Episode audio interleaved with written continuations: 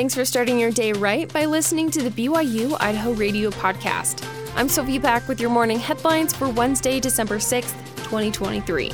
A 35 year old Boise man was sentenced to seven and a half years in federal prison for attempted use of interstate facilities to transmit information about a minor. According to a news release, Boise police received a report that Jepheth Ship had engaged in inappropriate conversations with a 13 year old child. A detective from Boise PD then began to pose as the child and was in communication with Ship, who was under the impression that he was still communicating with the child. Ship sent explicit photos and talked about engaging in sexual acts and was arrested after he traveled to meet the child. U.S. District Judge Amanda K. Brailsford also sentenced Ship to 10 years of supervised release, and he will be required to register as a sex offender. U.S. Attorney Josh Hurwit praised the investigation by Boise PD, which led to the charges. Assistant U.S. Attorney Cassandra McGrady prosecuted this case. Today is Children's Day, which happens to be the same day as the annual candlelight vigil at Christmas box angel statues around the world. Idaho Falls has one of the statues, and today will be the vigil's 15th anniversary. Local News 8 reports that at the vigil, people gather around an angel statue to celebrate and remember the lives of children who have died. People put flowers around the statue, sing songs, and talk about their children who have passed on. The vigil will be in Idaho Falls from 6 to 7 p.m. at Fielding Memorial Cemetery.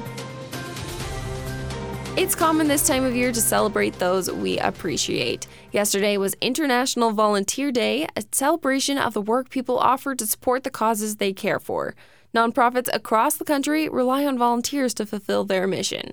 Head of the Idaho Nonprofit Center, Kevin Bailey, says people's sense of wanting to give back is what drives volunteerism people understand the need that's there and the need to step up for their communities. If they want vibrant and thriving communities, there's a real need to give back through nonprofits and through volunteerism specifically. According to Northern Rockies News Service, a study by AmeriCorps found the volunteer rate in Idaho was nearly 38%, ranking 10th in the nation. In Idaho, three quarters of nonprofits have less than $500,000 in annual revenue. So there's this kind of double edged sword to it. The need is really great. The ability to manage volunteers at scale is somewhat difficult. Bailey says that means they likely have between one and five paid staff members, which creates a need for more volunteers, but that can strain what little staff resources they have.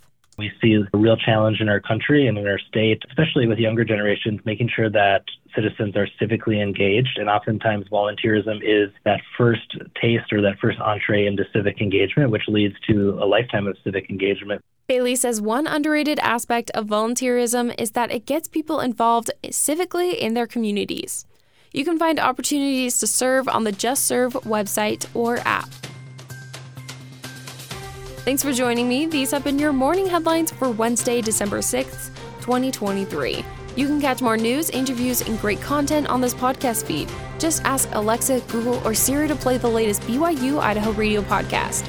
Or listen to us for free on your favorite podcast app like Apple Podcasts, Google Podcasts, or Spotify.